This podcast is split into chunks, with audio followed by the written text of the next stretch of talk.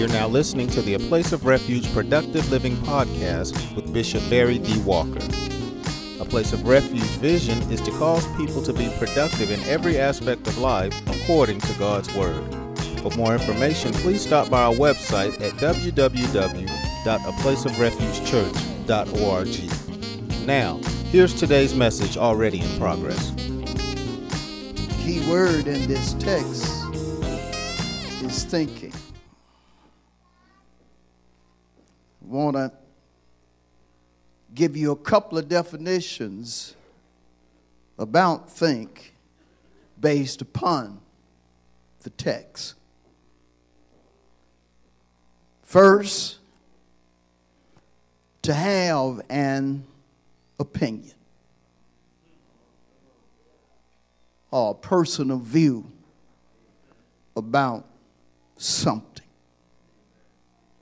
And contextually, the scribes had an opinion, a personal view in reference to what Jesus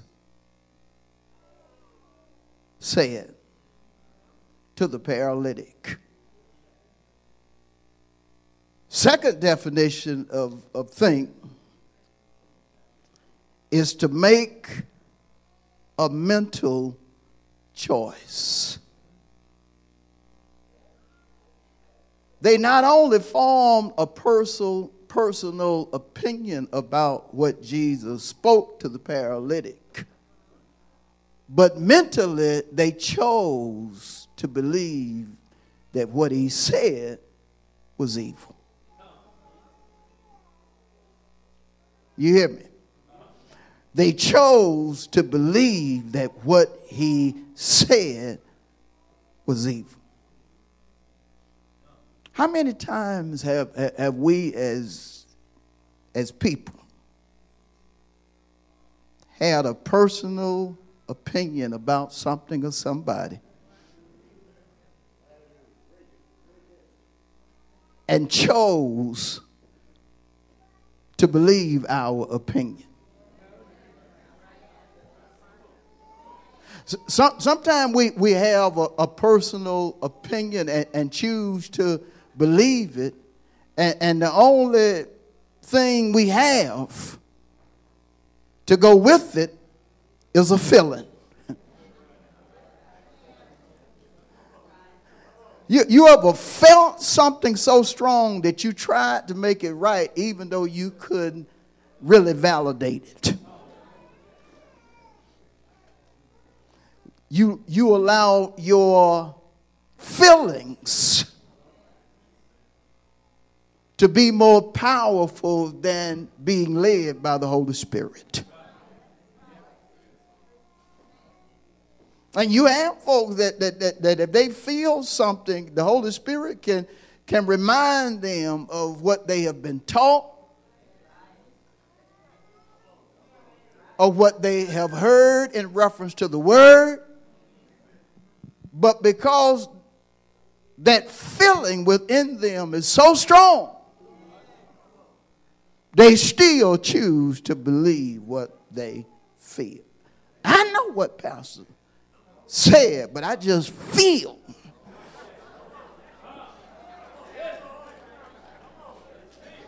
Something different in my spirit.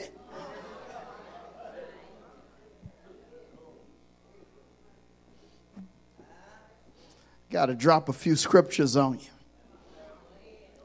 in reference to that, because it's important that we never allow our thinking to mess us up.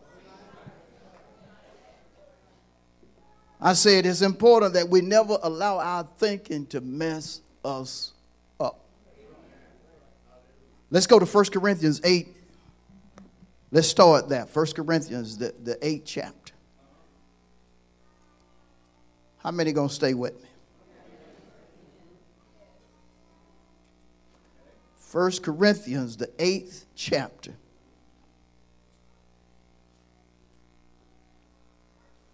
Verse 2.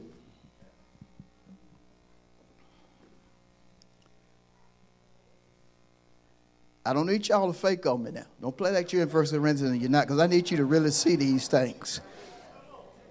Because some of y'all looking at me and you ain't turning. I know you ain't got there yet. Come on now. 1 Corinthians 8:2.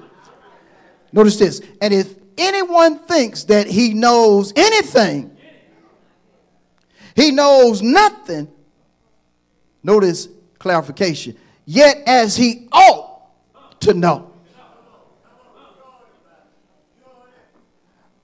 How many can agree with me that I'm not omniscient and you're not omniscient? Or breaking it down, you don't know everything and I don't know everything. But how many can also agree with me that sometimes we act like we know everything? I'm telling you what I know. But you don't know everything. On your best day, you don't know everything. Look, I graduated cum laude. I don't care if you graduated summa cum laude. I don't care how good your memory is. You don't know everything. There's only one person that knows everything. Will you tell me his name? Jesus. This is a powerful verse right here. It's a wake-up call to all of us. Look at it one more time. And if anyone thinks that he knows anything, he knows nothing yet as he ought to know. God has given me revelation on a scripture, but a year can go by, he'll take me back to that same scripture and give me more revelation. And sometimes I'll be like, Lord, I didn't see that in that scripture right there. And he let me know, that's because you don't know what you think you know. The only one that knows all is our Jesus. Let's give our Jesus a hand for knowing everything. But we got to go further. Turn the page. 1 Corinthians 10. Lord have mercy. Y'all all right? Verse 12. Therefore, 1 Corinthians 10:12. Therefore, let him who thinks he stands take heed, lest he fall. Don't ever get comfortable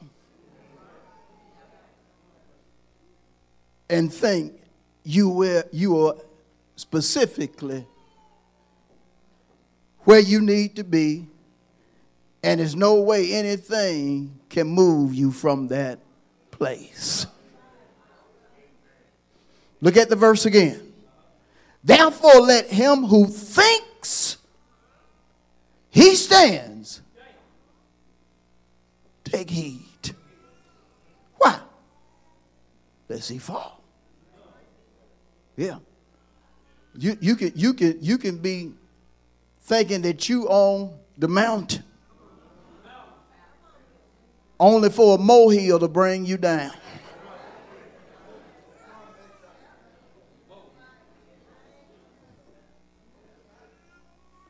You have to be to the point to where you never think of yourself as Jesus, the solid rock, the only one that can't fall. Let's go further. Woo, let's go further. Let's go to the book of Galatians. It's going to seem like a Sunday morning Bible study. But just stay with me. Now this really gonna hit hard. Galatians 6 and verse 3. And he's talking to the church. He says, "For if anyone thinks himself to be something, when he is nothing, he deceives himself." How many gonna help me? I said, how many gonna help me? I'm asking if you're gonna help me because I need your help. You gonna help me? Ask somebody, have you ever messed up yourself?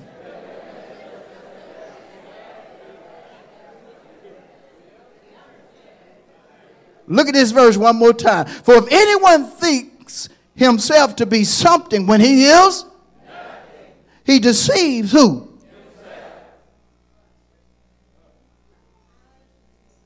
You can look at yourself in the mirror and see something and see what you really don't see.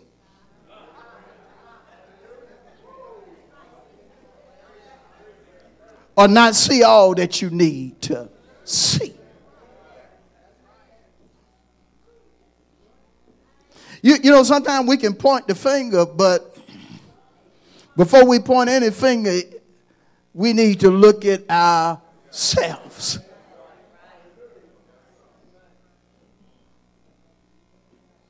Before you shift the blame, you need to look at yourself.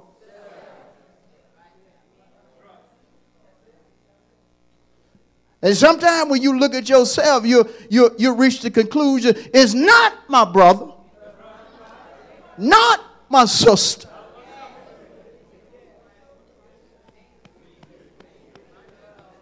It's me, Lord. It's me.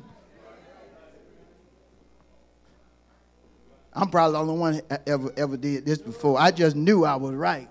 And then when all was said and done, I was just as wrong. Woo! Have you ever just felt like you were right? But when everything was put on the table, you were wrong. As I say, there's three left shoes. You can't get them shoes on your feet. You done tried two. I see it's a spare over there. It's a left-footed shoe too. Let's go back to Matthew.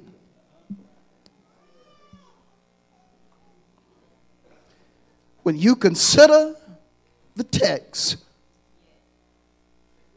a good thing had happened.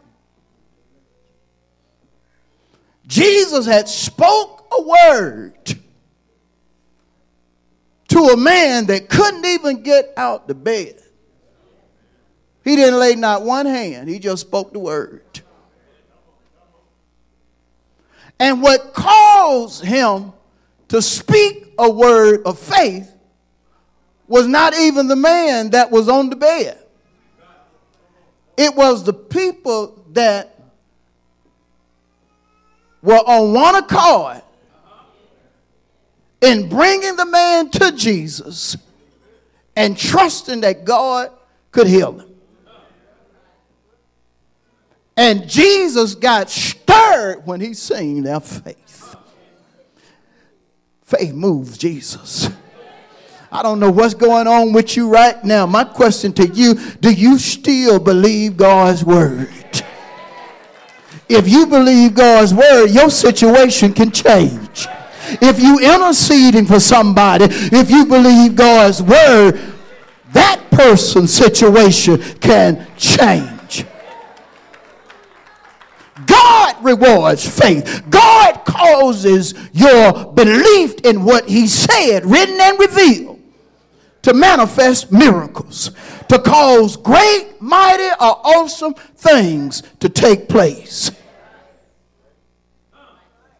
Faith is powerful. Faith equates belief. Jesus said, if you can believe, all things are possible. Yeah, they maybe done gave up, but if you can just believe that what needs to be done can be done, all things are possible. You read Hebrews 13:8. It says Jesus Christ the same yesterday, today, and forever. Faith still moves him. Faith still causes the Lord to do the impossible. And he does the impossible most of the time in Scripture, just by speaking. That's all it takes, speaking. That tongue that's used the right way will cause life to a dead situation. Oh, yes, it will. It'll cause life to come to a dead situation. Man, even before Jesus started speaking the word, Solomon in Proverbs 18:21 said, death and life are in the power of the tongue. Then he said, and he who loves or uses the tongue shall eat its fruit. If you just keep saying God gonna do it and you have the faith of the trust to hold on despite the battles you go through, God gonna manifest what he promised. I say God gonna manifest what he promised. All of the promises of God in him are and to his glory.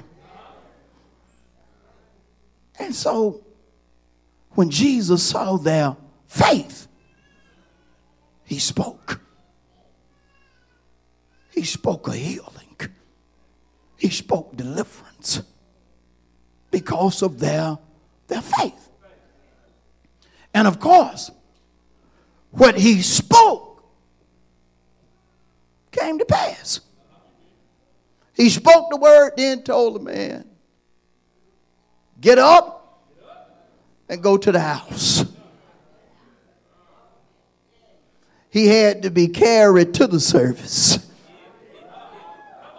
But when he left the service, he left on his own.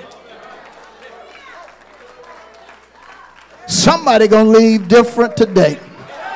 I don't care how you came.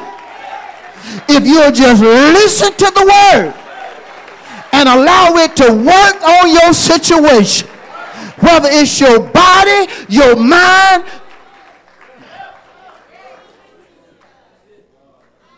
look at somebody say, believe Jesus and not leave the same way you came. Say that to somebody else. Believe Jesus and not leave the same way you came.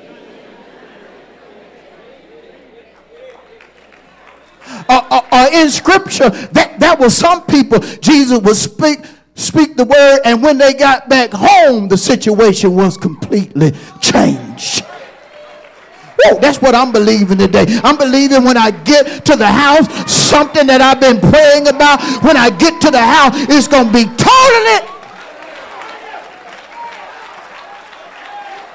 You may have something going on in your body. If you'll just receive right now that God will give you what you need in your body, and when you go back to the doctor, it's going to be.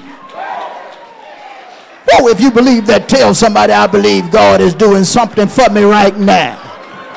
I believe he's turning a situation around right now. I believe God is moving mightily on my behalf right now. I'm interceding for my husband. I'm interceding for my children. I'm interceding for somebody else. And I believe God is moving on my behalf right now.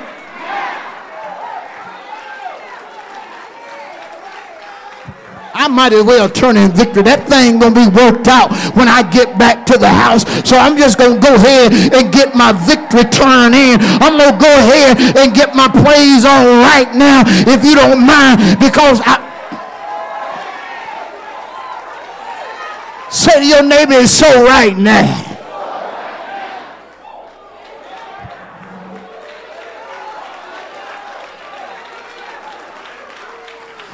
I love how the man responded. Now, again, Jesus looked at their faith. But faith is contagious. He couldn't look at his faith when they brought him there. But when he spoke that word, the same faith they had got a hold to him. Why? He took up that bed and he went to the house. You got to believe that God can change your situation, and it ain't going to take one hand laid on you. It ain't going to take one needle stuck in your arm, in your knee, in your foot. It's going to take you believing his word. Moses said, if God said it, it is so. Why? He's not a man that he should lie, nor the son of man that he should repent. He speaks it. He speaks it, and it comes to pass. That's the reason the enemy tries his best to steal your rhema. Remember that rhema you got 7 months ago when God told you he was going to turn everything completely around. Remember how big of an attack you had right after you got that word. The enemy, he will come at you trying to steal the word of God out of your heart so you won't get your salvation. You ought to make up in your mind today, God done gave me a word and I'm not going to let anything or anybody, especially the enemy, take it away from me. I am healed. I am delivered. I am free. I am going to prosper. My situation is going to change for the better. God is going to send financial help from the north, south, east, west. He's going to do exceeding abundantly above what I think or what I have asked him to do. Look at somebody and say, hold on to that.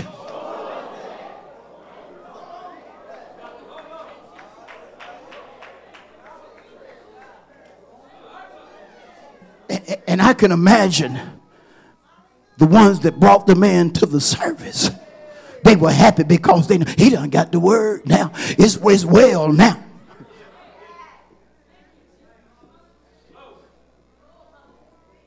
But isn't it amazing that in the midst of goods,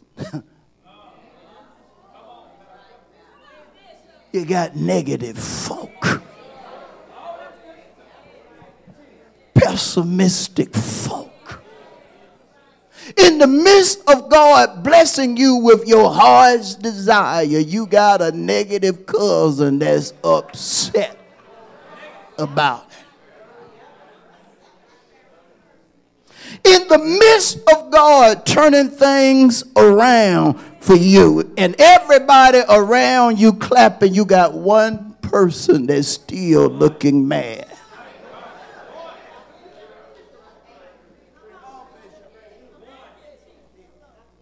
That's amazing, ain't it? That even happens in the church. God be blessing folks and folks celebrating happy because they obeying the scripture. Rejoice with those who rejoice. But then you got this one person that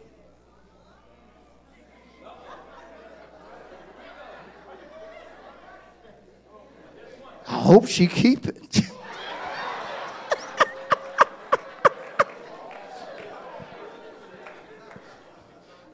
She already thought she was something. Oh, God. She showing up going to be acting crazy now.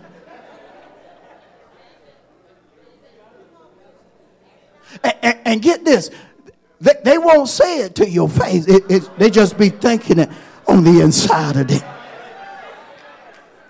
And they be looking so mean because you done got your blessing. And then when you look around, you see everybody just celebrating, and then when you look at them and you stare at them, then they try to change and they put a little smile on their face.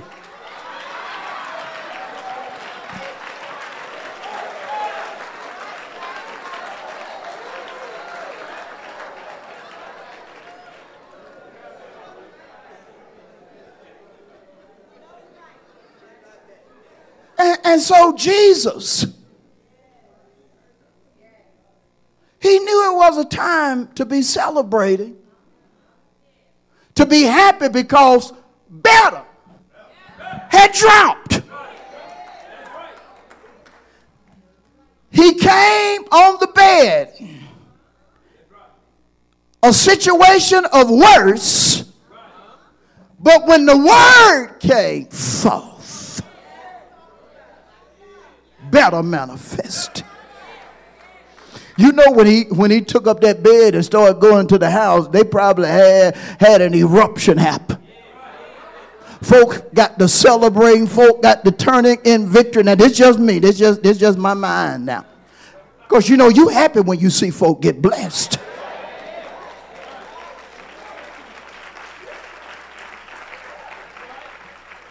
But after he spoke the word and the miracle is manifested,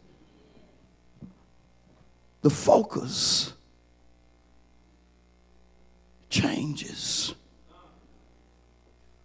from the ones that brought the paralytic and the paralytic to folk that are called scribes. You got to really understand this. These are folk that studied the scripture. Folk that could take you back in time and talk about the scripture as if it was a story and give you complete detail. Bottom line, they knew the word. They knew the written word. Their only problem was the revealed word. Some folk understand the written word, but they just have a problem with the revealed word. Some of us like that. We know the written word, but then when God gives a revelation from the written word, which the Bible deems as a revealed word, some folks just have a problem with it. But see, the scripture is clear. God gonna give revelation. Amos 3:7 said, surely the Lord God will do nothing unless he reveals, give revelation to who? His servants, the prophets. Who are the prophets? The ones that have the mind of God and don't have motives in mind, and they speak what God has put into their mind, has put into their being. That revealed word. They had a problem with him telling the man that he was going to be okay. Get up and go to your house. They had a problem with that. You'll be surprised, folk, who have a problem when you tell folk, look, God going to give you better. How he going to give her better? Pastor must not know she on a fixed income. She can't get no better. She going to be on that fixed income the rest of her life. See, folk that talk like that don't recognize God as a miracle worker.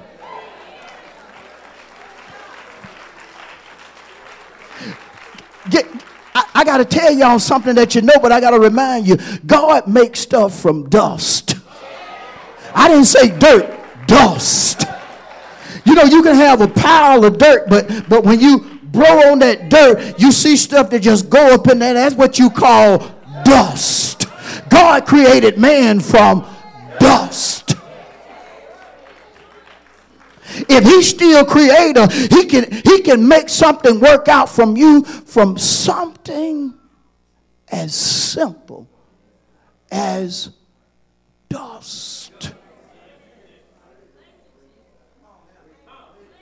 I never forget, I said, how in the world you going to do all what you telling me you going to do, Lord? And the church paid me $25 a week, and my hustle sometimes is less than $100 a week. Lord, you know I do good if I'm the 125 man a week, and you talking about you going to do something that's way beyond 125.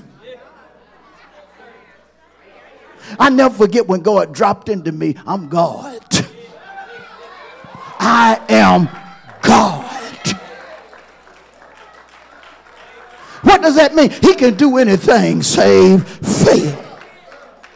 I like what he told Sarah, what he asked Sarah, is there anything too hard for me? We got some Sarah-minded folk in here. You need to ask somebody, do you think is anything too hard for God? Because God will tell you some crazy stuff. Sarah in her 90s, God said, you don't have a baby. Me? You know everything. cut off. And even if it wasn't cut off, you know how Abe is.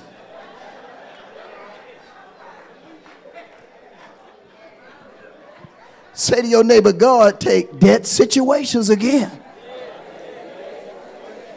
And he calls his life to come forth. It's some folk in here this morning, you're going to get your miracle. All you got to do is believe what God is telling me to speak. You got to believe that your debt situation, God can turn it completely around.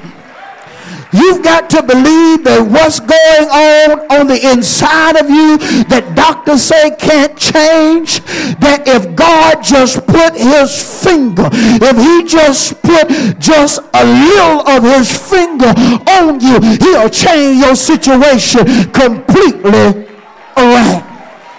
Why is that? Because can't nobody do you like Jesus. Y'all better help me preach that to somebody. Tell them, can't nobody do you like. Some of y'all didn't get in the habit. You must not want a miracle when you preach to somebody else and tell them, can't nobody do you like.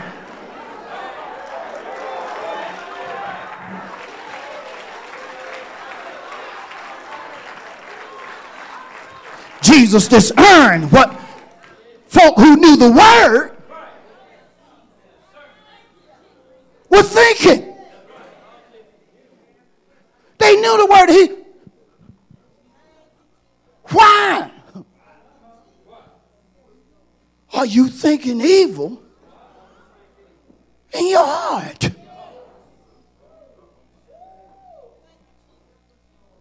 You know the word. Why you thinking evil in your heart? I have prayed for folks and I couldn't discern. They didn't believe it. Right here at the altar. In my mind, why you come up here?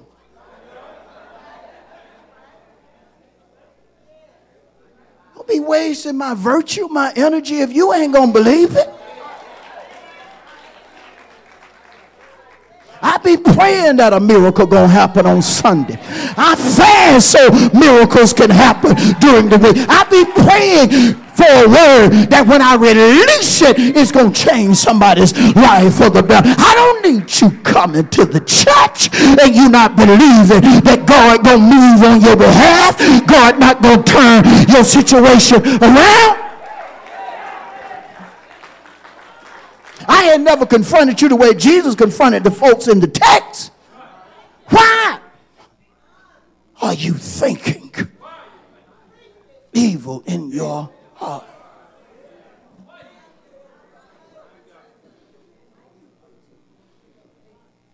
When COVID came, God didn't change his mind about better. Hold on, because you might not like what I'm finna say. But you had folk. I could discern why pastors still teaching on better and COVID here. COVID didn't become God. God is still God. Situations don't make God change his mind. Israel had the audacity to try to think that they could understand what God felt about them. And God had to tell them, I know the thoughts that I have toward you. I don't have thoughts of bad toward you. I have thoughts of pleasure. I have thoughts of prosperity. See what was happening? They got to looking at that situation and they were thinking that God didn't care. Don't we do that? Sometimes we get to look at our situation and we done prayed and ain't nothing done changed. Well, maybe God just don't want me to have. Why he say he wanted you to have it if he don't want you to have it? You're just looking at your situation. And he done told you point blank, you can't walk by sight. You can't do that. You have to have faith in his word. Again, back to the text. Why are you thinking evil in your hearts? I got to show you something real quick. Y'all hold on. I'm almost done. Go with me to Psalm 52. Lord have mercy. Psalm 52.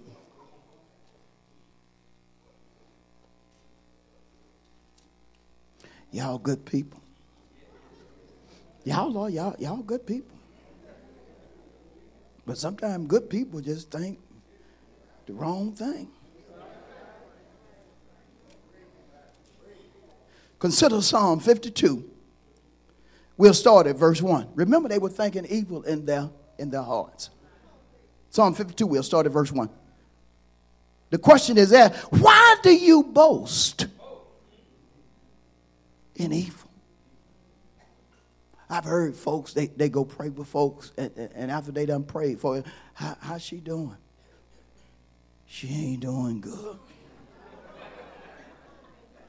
It's just a matter of time. But then you just pray, yeah, but she ain't doing good. Well, why you go in there and pray?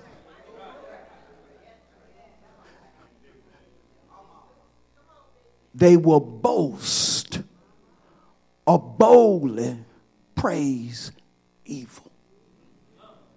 And the question is that, why do you boast in evil? Get this, almighty man. I love what he says to the person that's boasting in evil. The goodness of God endures how long? Then he said, your tongue devises destruction like a sharp razor, working deceitfully.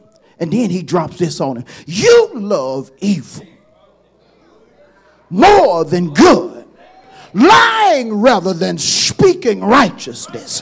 And then he pauses on him. Selah.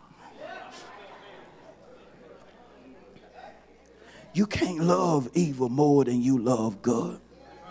You can't think that the devil is going to do better than your God. Sometimes the enemy will play with our mind and try to get us to just think on how bad going to happen or the situation going to turn out bad. You can't allow the enemy to dictate, influence, or control your mind.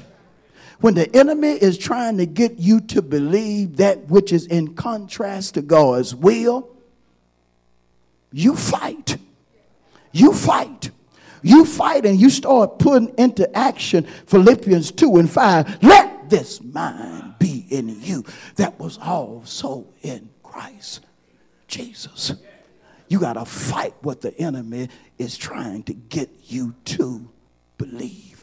Never boast in evil. And I never understood how folk would go to the hospital and see how folks do it, and then they come out of there like, she ain't no good. She ain't no good. But I knew I needed to come down, but I didn't know it was like that. She ain't. As a Christian, you can never allow what you see to lead you. You are given the Holy Spirit. It's a different thing if you go see somebody and the Lord speaks to you and say, I'm getting ready to take her. You celebrate that. You celebrate if God is getting ready to take that person from this earth. But to look at a situation and start speaking doubt, that's demonic. We walk by faith, not by sight. And that's faith. Faith is the substance of things hoped for, the evidence of things not seen. For by it the elders obtained what? A good testimony. Testimonies come forth when you trust God is going to do what it does not look like can be done. I said, when you trust that God is going to do what it does not look like can be done. So, some of us, we have no reason to doubt. I hope you saved some of your pictures before you got saved. Especially some of them pictures you took at the club when you really didn't know how bad you were looking that night, but you decided you were going to take a picture that night. Whatever you started down, you need to go back to that picture. Look at them bloodshot eyes you had.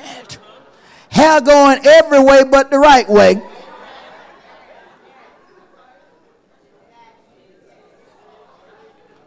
And then get you a modern picture and just hold them, and you'll say, good God, that used to be me.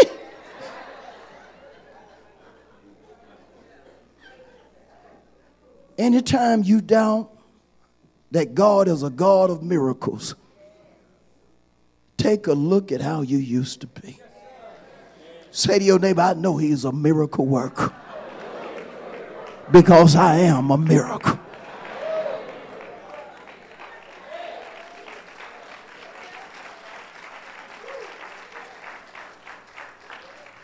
They knew the word, but yet they allowed evil thinking to get in their heart. I'm closing with this. Saints do the same thing.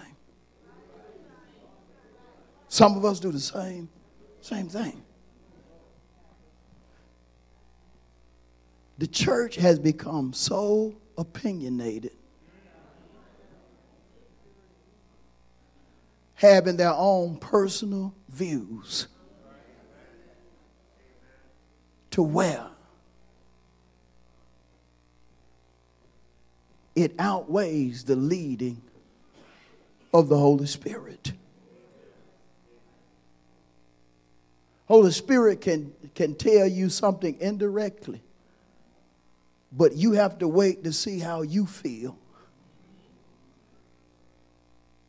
before you do something. You have to wait on your personal feeling. That's not God. The church is supposed to move as a unit. We are supposed to be on the same page and are supposed to move as Jesus moves. He moves, the pastor moves, leadership moves, then laity moves, and everything is in line with two things: the written and revealed word. We can never get to the point to where we are like the scribes and allow evil thinking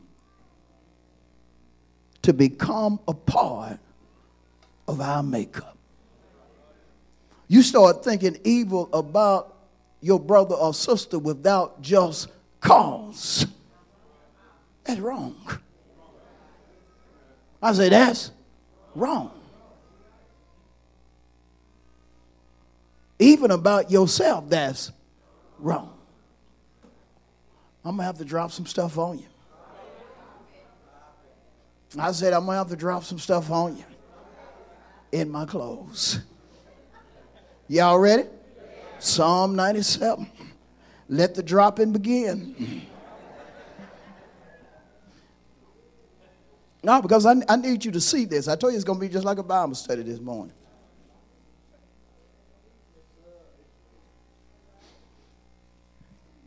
Psalm 97 and 10. Ready? Now you ain't even talking back to me now. Psalm 97:10. You who love the Lord. Next two words. Help me. I want you to do it boldly after I read it this time. You who love the Lord. Hate evil. You got to hate it. You got to hate evil. You got to dislike evil. You got to detest evil. And some things you hate, you don't even want to be around.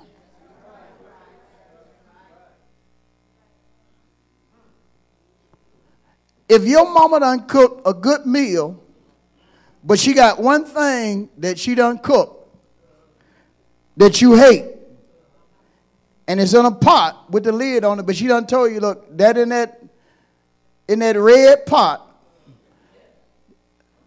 them rutabagas. And I know you don't like rutabagas. And if you hate rutabagas, guess what? You ain't even going to lift up the pot. You're going to lift up every other pot, but she done already told you, hey, that red pot, that's what you don't like. You ain't even going to lift it up. Why? You hate it. When you hate something, you don't hang around it. You don't deal with it. And notice this can be took as a choice. Notice the implication. You who love the Lord hate evil.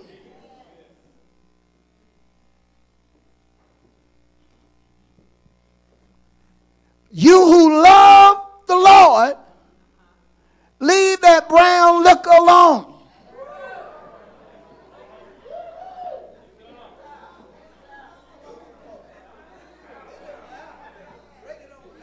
When I didn't love the Lord, I love that brown liquor. Y'all ain't been saved all y'all life.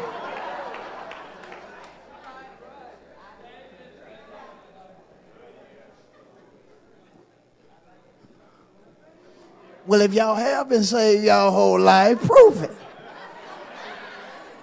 Y'all know y'all ain't been saved y'all whole life.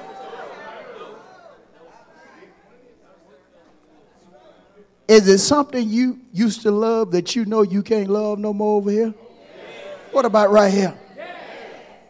When you love the Lord, you automatically have to start hating other stuff. Yes, you do. There's no way you can continue doing certain things if you truly love the Lord.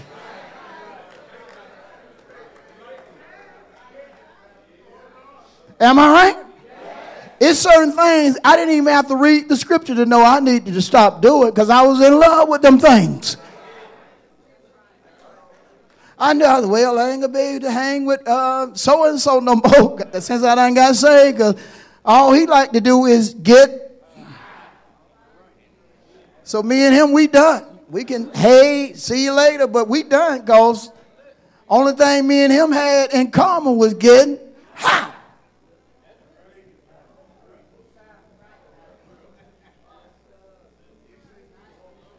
And your Friday night special, it ain't special no more. Why? Because you love the Lord. So you had to cancel your Friday night special. The women like, can we go further? Let's go to Psalm 112. I'm getting ready to close.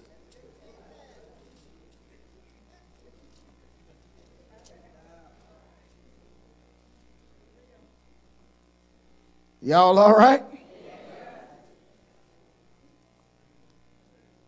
Psalm 112, verse 7.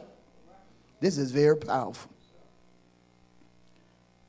He will not be afraid, get this, of evil tidings or news.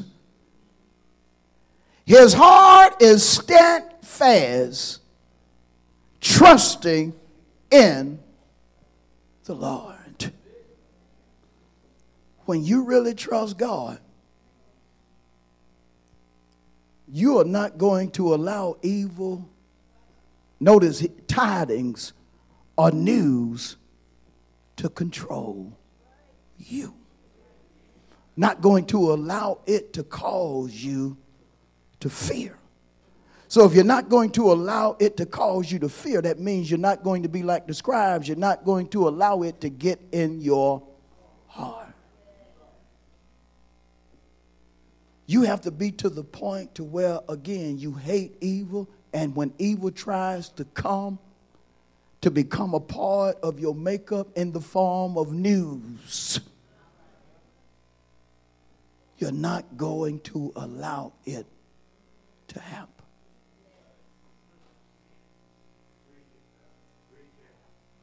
Your mama pastor, she just died. That's what the doctor said. I am so sorry. Your mama just died. He tried to make it like it was the most sorrowful news he could bring to a family, because I know one thing, he was doing his job, but he didn't understand or look at it like I looked at it.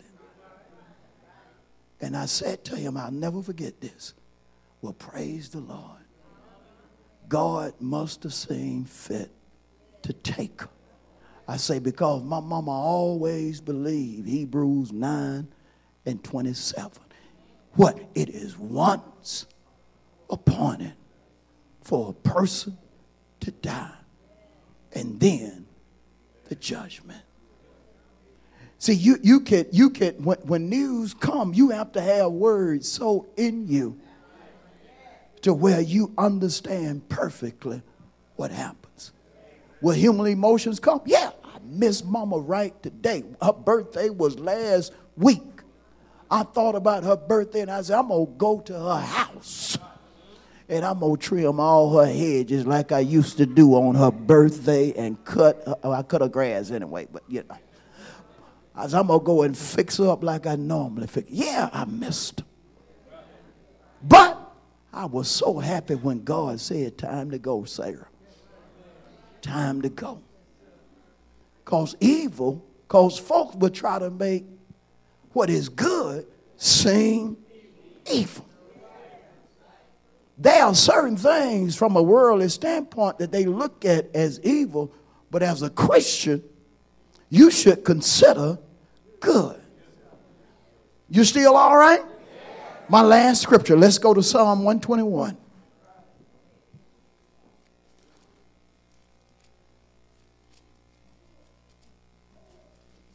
Well, seems like the Reverend taking us from one scripture to another. Yeah, and that's the reason I told you it's going to seem like Bible study. This is a good scripture right here. Psalm 121 and 7. Ready? The Lord shall connotes what? You need to understand that before we go any further. Shall connotes a promise. The Lord shall preserve you, his children, from how much evil? He shall preserve your soul. God will protect you from all evil. It don't matter what it is. He'll protect you. Get this. That does not mean he is not going to allow evil to attack you or come against you. If you ever get the time, read the first 3 chapters of Job at least 8 times.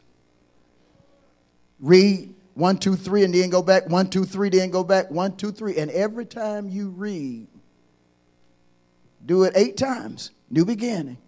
Those first 3 chapters. And every time you read it, you'll see something that you need, because it's very significant in understanding why God allows evil to come against you but also how even though he allows it to come against you, it can only do what he has allowed it to do. No more. You got to know, even when evil comes, that thing can do no more than what God has allowed it to do. It'll get on your last nerve. You'll want it to go. And you'll see all this in Job. You'll want it to go. You'll start wondering what's going on. But you got to understand one thing when evil comes against you as a child of God. Because God is sovereign or in control of everything. If he allows it to come, it can never do more than he permits. Never. I don't care if it's heart attack, cancer, or what. It can never do more than what he allowed. I'm talking to children of God that walk in the word. If you walking in the word, if something attacks you, it will never be able to do no more than what God allows. And that's what you see in Job. You see all that Job went through, and you understand the Bible historically. There were many things that Job went through that when you look at normal people, some would have had a nervous breakdown. Some would have committed suicide. Some would have died because of the sickness and the symptoms that he went through. God allowed all this to happen. But he stuck with what he told Satan. He said, look, you can do this, that, and the other, but you cannot touch his soul. You can't do it. You can't completely kill him. And you can't do what I have told you cannot be done. He wouldn't allow him to kill him. You know Satan want to kill you. Because now you can't kill him. Why? He had to keep Job around for us. Why?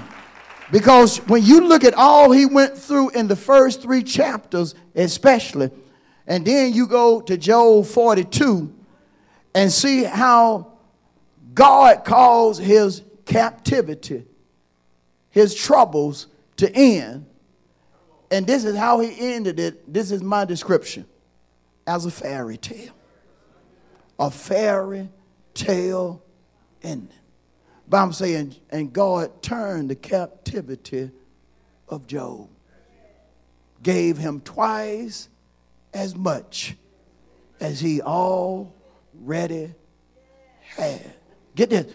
Gave him twice as much as he already had. What he had, he lost practically everything. It didn't say that he had to go back to raising this, that, and the other. God gave him twice as much as he already had. And friends who had talked about him, God put on their heart to come by and give him a piece of gold. Gave him back daughters. Gave him back children. He restored everything, even though he allowed evil to come against him. But the thing is, when God is doing good for you, never allow your focus or your mindset to be on evil. And I'm done. Let's get a Lord a hand of praise.